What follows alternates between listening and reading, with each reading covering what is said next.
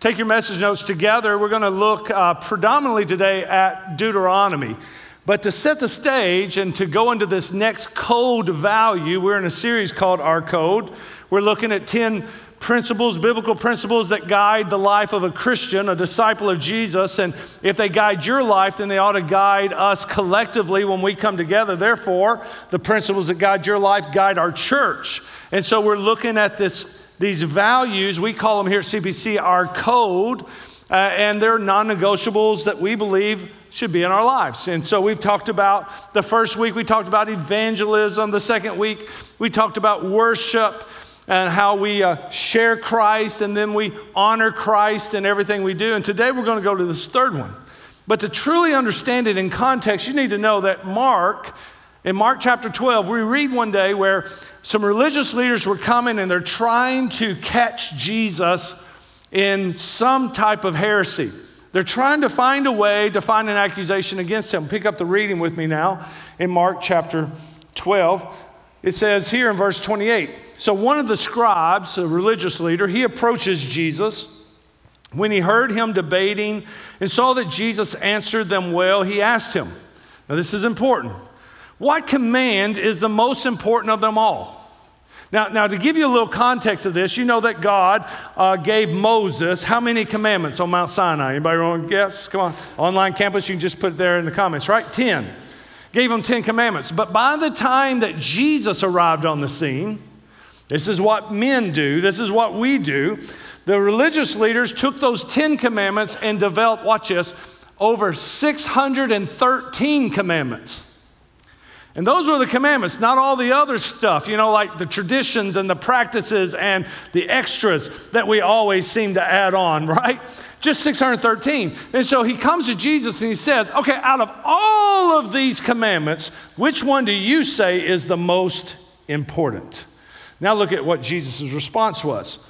Jesus says, This is the most important. Now stop there for a moment and understand with the word listen, Jesus is going to give a direct quote from the book of Deuteronomy.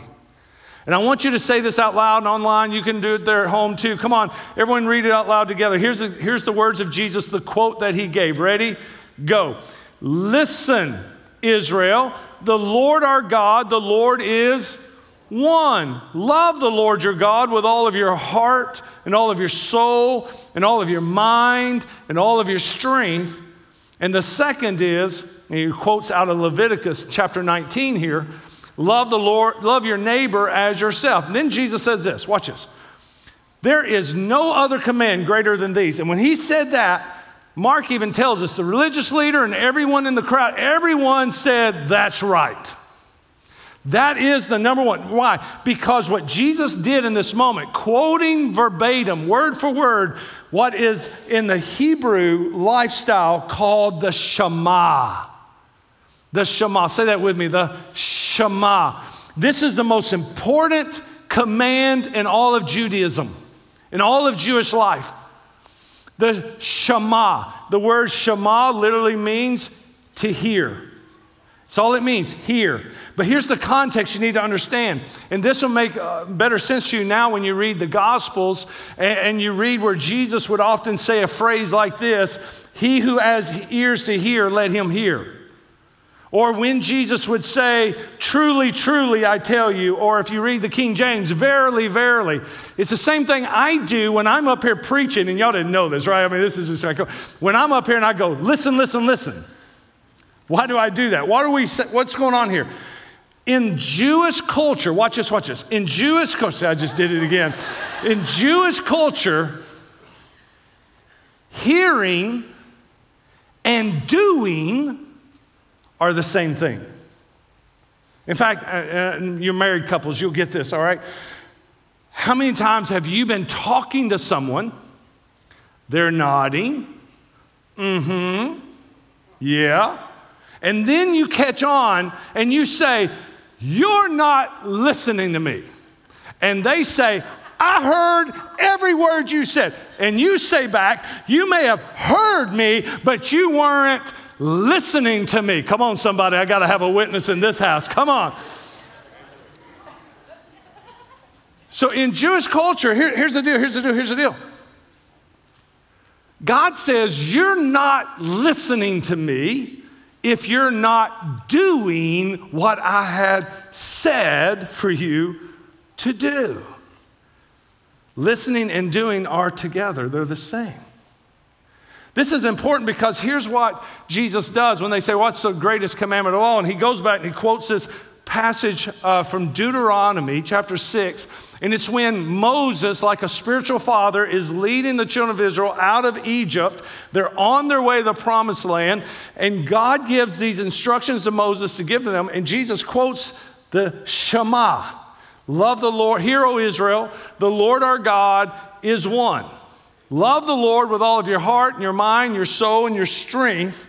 And then he quotes Leviticus love your neighbor as yourself. Now, here's the big question of the morning Where did Jesus learn the Shema?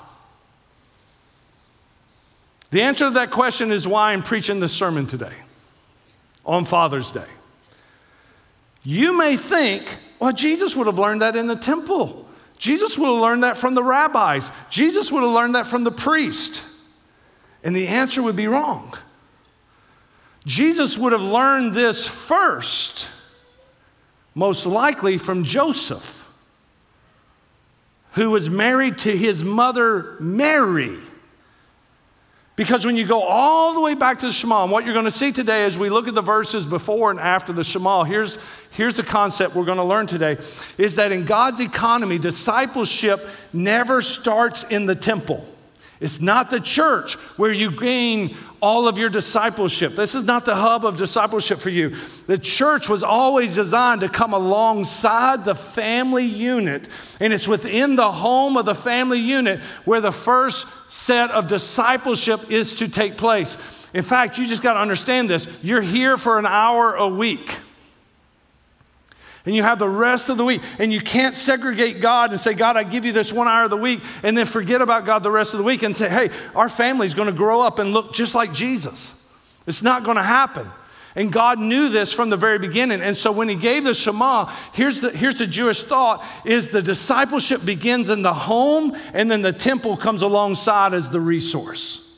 This is a place where you come each week and we're going to build you up. We're going to pray over you. We're going to encourage you. We're going to give you resources. But then you've got to take this right back into the family unit and, and look at it in the home all through the week. In fact, that's what you're going to see today. So there's three areas of the home that we want to talk about. Now, I understand this is Father's Day, and some of you are going to be like, okay, I still got kids at home. This applies to me. But if you, you don't have kids at home, you can't check out, check out on me today because this doesn't, this doesn't apply just for those of you with kids. This applies for every married couple. This applies for every single. This applies for every person of every age group because it's what he's really talking about here is taking our faith outside of the four walls of the church and living it in our circles of influence. And we all have circles of influence. So here's the first piece of the Shema. Look at what Jesus said. Listen, Israel, hear, hear and obey. Take this to action. Hear, Israel, the Lord our God is one. Write this down if you would. And this is our code value today. What are we learning? We're learning that discipleship matters. And this principle that should guide our lives is we dis- develop Christ followers. That's what we're learning from the Shema. That we are responsible at home and at church, in, in life in general, through our circles of influence to develop Christ followers. You don't just become a Christ follower all on your own. There, this is a family responsibility to this, that we all come alongside one another. So let's look at it. What do we teach them? What are the home's instructions? The first one is this coming out of the Shema when he says, Here the Lord is one. Write this down. There's only one true God. Now, we live in an age where everybody wants to be inclusive of any faith will get you to heaven. But we have to be logical and just factual. The fact of the matter is, if there is one God, then devil has to exist. There's got to be evil. And if there's one God, and if there's evil, if I was a devil, my greatest job would be number one, to convince you that I don't exist. Number two, to teach you all roads lead to heaven. But the truth of the fact is, there is one God, And it is our responsibility to not only believe that, but also to teach that there is one God that we serve. There's one way to heaven. That's why the message of Christianity is so vital. And we as Christians, the reason why our number one core value is, is evangelism matters. We share Jesus is because Jesus said he is the way. Jesus said he was the truth and he's the life, and no one goes to the Father except through the Son. And if we believe that, then we have to understand the power of the gospel and the weightiness of this responsibility to tell people there is a God in heaven who created the heavens and the earth. There is a God who created the universe. There is a God who loves you and will not leave you nor forsake you. There's a Father in heaven who wants you in his family and he's provided a way for you. There is one true God.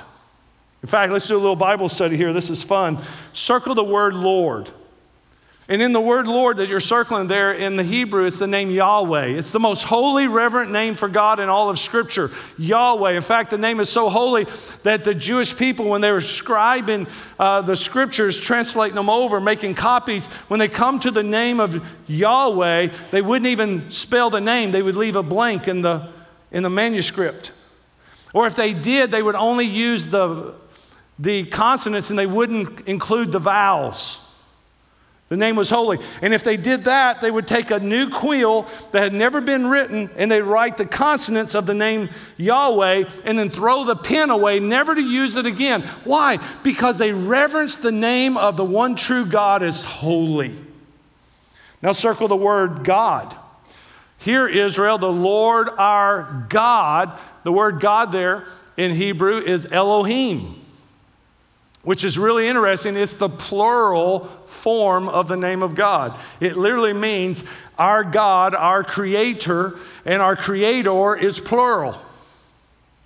You say, wait a minute, I, am trying to figure this thing out. Well, Hebrews tried to figure this out for years, and it doesn't make sense until you understand the Messiah. And so, truly, to understand how God, your creator, is plural in nature, you have to view it through the lens of Christianity. Because in Christianity, here's what we learn about Jesus Jesus was as much man as man, but he was also as much God as God. He was God's son. God took, took on human form. And when we baptize someone, how do we baptize them? We baptize them into the, flor, uh, the plural name of our one God. We baptize people to Jesus in the name of the Father and the Son and the Holy Spirit. The Holy Spirit is as much God as Jesus is. And Jesus would say, I and the Father are one. And you go all the way back to the creation account, and the name of God at creation was given as Elohim, the plural nature of one God. And I know that sounds so amazing to kind of wrap your brain around this concept Father, Son, Holy Spirit, but one God. Not three gods, one God. Isn't it fun to try to figure out God with our three and a half pound brains? Look at your neighbor and says, you, you still got some work to do with yours. All right? Just fun to do, right? Look at the next thing that Jesus says here. He says, and we are to love this God. We're to love this God. And notice the pieces here, circle these in your scriptures. He says, You're to love him with all of your heart and with all of your soul and all of your mind and with all of your strength. What's he saying here? Write this down. This is all they were saying in Jewish culture was this. You're to love God with your entire being. You don't separate God. You don't segregate God. You don't say, I'll serve God on Sunday, but Saturday night, that's, my, that's me time. Or I'll serve God and I'll worship God until I get to work on Monday, but then I got to be like one of the dudes in the break group. You don't segregate God. God is to be there in every aspect of your life. And I love the fact that the Shema, and Jesus even said it this way it starts out with we, we love God first before he mentions your mind, he mentions your heart. I'm, I'm a scientific minded type of person. I'm, I can be very logical in my, and sequential in my processing. And, and I, was ble- I was blessed. Listen, I was blessed to have gr- spiritual grandparents who, when I was young in age, taught me how to love God and have a relationship with God long before I learned proper theology. Because the way my brain is wired, if I had learned the theology first, I could have got caught up and just lost in all of the theory and theology and philosophy of God. But I learned to love Him first. And now when I go to the scriptures, I do it from a different perspective. Are you with me? And, and this is what the Shema is teaching us of how we develop Christ followers in our homes or in our circles of influences. What do we do? What do we instruct people? There's one God. And we're to love Him with our entire being. And love Him with my heart, the seat of my emotions. I love Him with my soul. That means my will and my, my determination. I choose to serve God. I'm not serving God because you expect me to or you want me to. I'm worshiping Him today because I want to. It's my choice. I love Him. I choose Him. I'm not afraid to think. You don't have to leave your brain at the door to follow Christ. I can love Him intellectually. I can grow in the knowledge of the Lord. I promise you. You're never going to dive into this book and get to the end of it and go, huh, I got it all. It's a living word. He continually is revealing himself to us. And then we're to love him with all of our strength. We're to love him with our action. And then you need to understand this. If we teach this in our homes and we teach this in our circles of influence, that we love God, that there's one God, and we love him with our entire beings, listen, this is the message of Christianity. You can't truly love him and know him unless you know him through his son. Because God has revealed himself to us through his son, Jesus Christ. So write this down. We love God, and to love God is to love his son and to trust him alone for your eternal salvation. In fact, let me show you some, what Jesus said about this. Look at this verse. Jesus said in John 14, 6, I am the way, and I am the truth, and I am the life. Read the next line with me. Come on and no one comes to the Father except through me. So, how do we get to God? How do we teach people this God, this one true God who created the heavens and the earth, who loves you and never leave you? And how do we love him with all our heart? How do we know him? We do it through his son Jesus. Jesus said these words in John chapter 3, verse 35 through 36. Jesus said these words The Father loves the Son and he's given all things into his hands. And the one who believes in the Son has, what's those next two words? Say them out loud. Ready? Go. Eternal life. The one who rejects the Son will not see life. In other words, you can't get to God if you're rejecting his Son. And these are the words of Jesus. So, what is our, uh, our instruction? To teach and to model to those around us in our circles of influence and in our homes that we, there is one true God and we're to love Him with our entire being and we know Him through His Son Jesus. Now we have a responsibility. How do we do this at home? How do we do this in our circles of influence? Well, look with me down at verses 7 through 9 out of Deuteronomy. These are the words of Moses right after the Shema. He says these words, and say the first one out loud. Ready, go. Repeat. Repeat them to your children. Talk about them when you sit in your house, when you walk along the road, when you lie down, when you get up. And then he says something really interesting. And, and when I read this next part here, you got to understand that remember that Jewish style of learning is through symbolism. And so he says here, bind them. Bind what? The teaching. Bind the word of God. Bind the teachings about God. Bind them as a sign on your hand and let them be a symbol on your forehead. Write them on the doorpost of your house and on your city gates. Now, you may read all that and you're like, okay, Pastor, what does that mean? It's pretty simple. He's telling that in our daily lives and in our homes, we need to create an environment where serving God and trusting God is normal. We need to look for ways every day to bring God up in a conversation. Look for ways. I mean, listen, life itself is a great disciple maker. If we'll just live our lives looking for the moments in the day where we can pause and say, Did you see what God did there? This reminds me of what the scripture says. Or how should we respond or react to this circumstance? and you use it as a teaching moment to teach them biblical principles. Listen, guys, my, there's times nobody wants to watch a movie with me. Because there's some movies, like we're watching a movie, everybody's in and I'm like, pause it. Do you see what's happening there? They are depicting something that's out of the Bible right there. Did you see that? Would you just let us watch the movie? Right? I mean, but find ways, right? I, I, did that one time I was watching one of those Superman movies. It's like, because you do know that the whole Superman story is actually just a parallel of the gospel, right? Jesus, Son of God. Anyway, I'll mess it up for you. I, I geek out on you real quick. Anyway, here's what, here's what God taught through Moses is find opportunities that work for you and your family. If your kids aren't morning people, don't do family devotions in the morning. They'll hate you and the Bible. Find moments that work for you and teach them. And then he says this repeat it.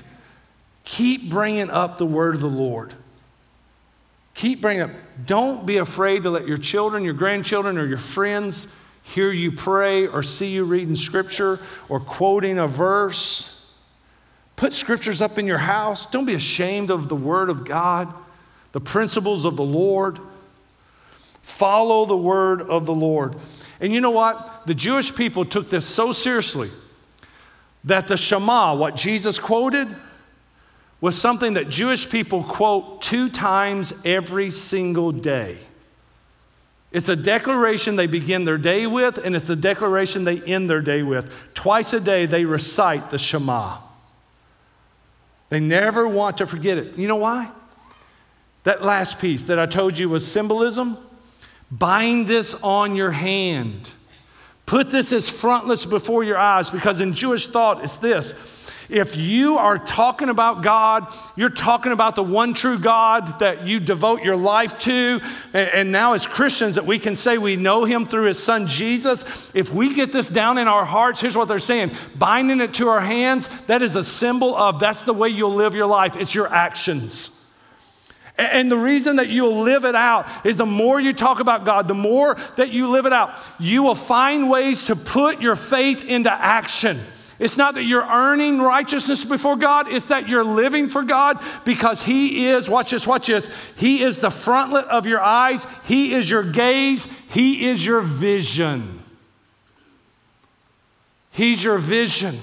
And so the idea here is, is that what you set your eyes on, that's how you will live your life to follow. Your actions will follow. So you take the word of God and you take this teaching about God in your life and we pass it on to the next generation. We put God as their gaze and their actions will follow.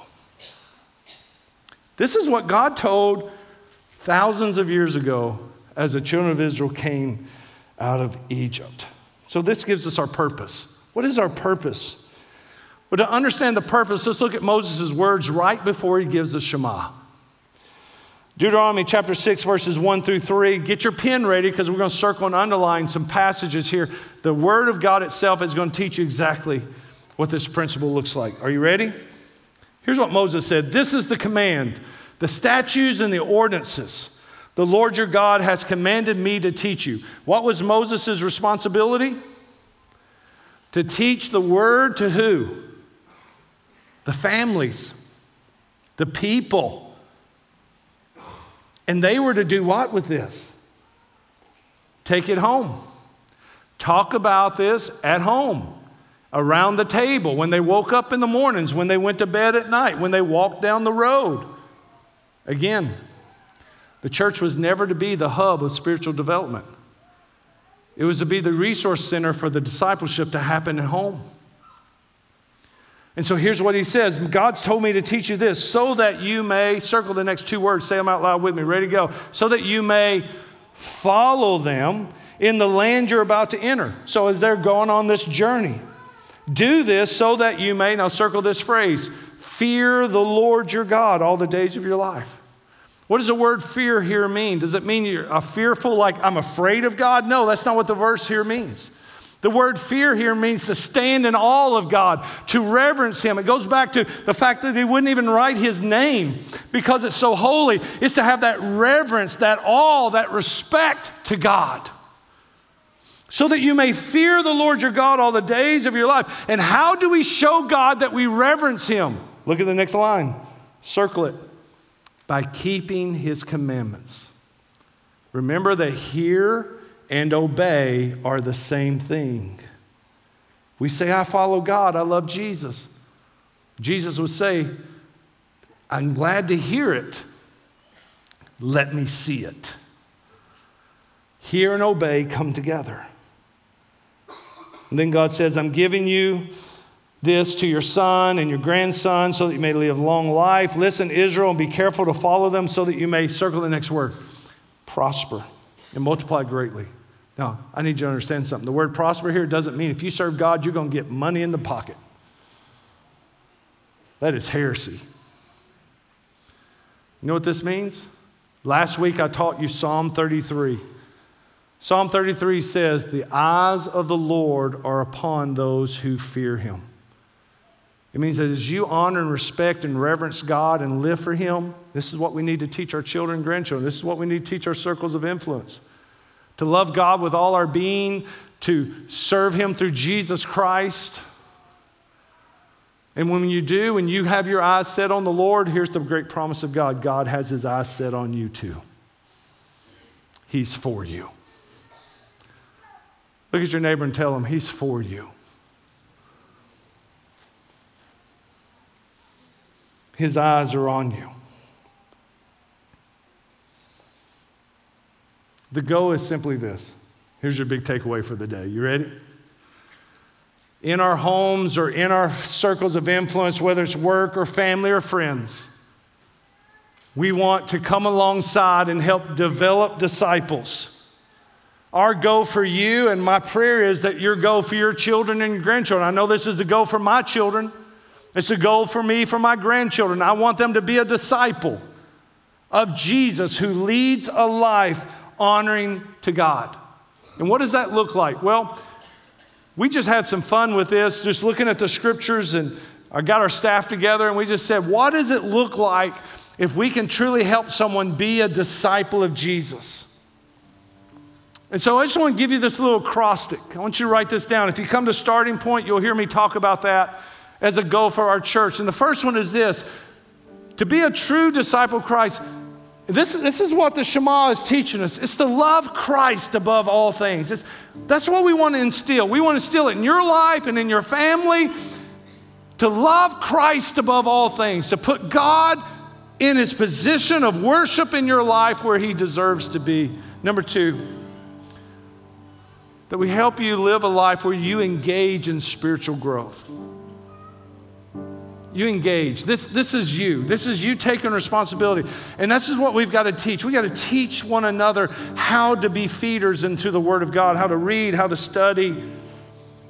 There's some special young Christians in my life right now that every once in a while they'll text me and they'll say, Pastor, what should I be reading right now? And this morning I was able to text two of them this morning. Uh, some Bible study helps. And it just, it's important to me that we understand how to teach one another to engage in spiritual growth. Because you're never going to dive into this book and come to a place in the end and say, I got all I needed out of there. This book is alive and it's conti- you're continually growing and learning. Let's look at the next letter. We're actively serving. It's not about us anymore, it's about someone else. That leads us to the next one. The D stands for disciples others. And how important it is for us to realize this isn't all about us anymore. This is about us feeding into other people and raising up other people, helping develop. This is our code value. We develop Christ followers, and we do this together. It's all of us, starting in our homes and in every influence of our lives. We want to help people grow in their faith and disciple. We all have some teaching, we all have had some spiritual growth. It's now time for us to pass it on to someone else. Don't just hoard it all up for yourself. Most importantly, the S stands for sharing Jesus. Because there's no other way to the Father except through the Son. Amen? Here at our church, everything we do, and you know, sometimes you won't understand why we make some changes. Just kids ministry. Now we're putting so much more emphasis on the weekend, but that's because hundreds of kids are coming on the weekends. This fall, we're going to be redesigning small groups and we're going to be doing some training. If you're interested in leading a small group, we're going to be doing some trainings and new designs for small groups. You'll hear more about that this fall. And you'll be saying, well, why are we doing that? It's because our goal is always, as God grows our church, to be able to disciple one another more efficiently and to be better at making disciples. I promise you that's always going to be our goal. How many of you love Jesus with all your heart today? How many of you want to use your life and your knowledge to influence someone else? Can we pray about that today? Let's do that. God, we thank you for the Shema and we thank you for this teaching of how God begins in the home and works through every circle of influence, coming alongside of the inspiration of the temple, just to walk together in our spiritual growth, to teach that there's one true holy God and that we're to love you with our entire being through your Son Jesus. And we thank you for his salvation. And God, this morning we pray that you will help us to talk about you just through life. Find moments to bring you up and to continually encourage others. Help us to put you at the forefront of our gaze and let our lives follow after you. Thank you, Jesus. Thank you for loving us. Help us be a people, develop other people for your kingdom.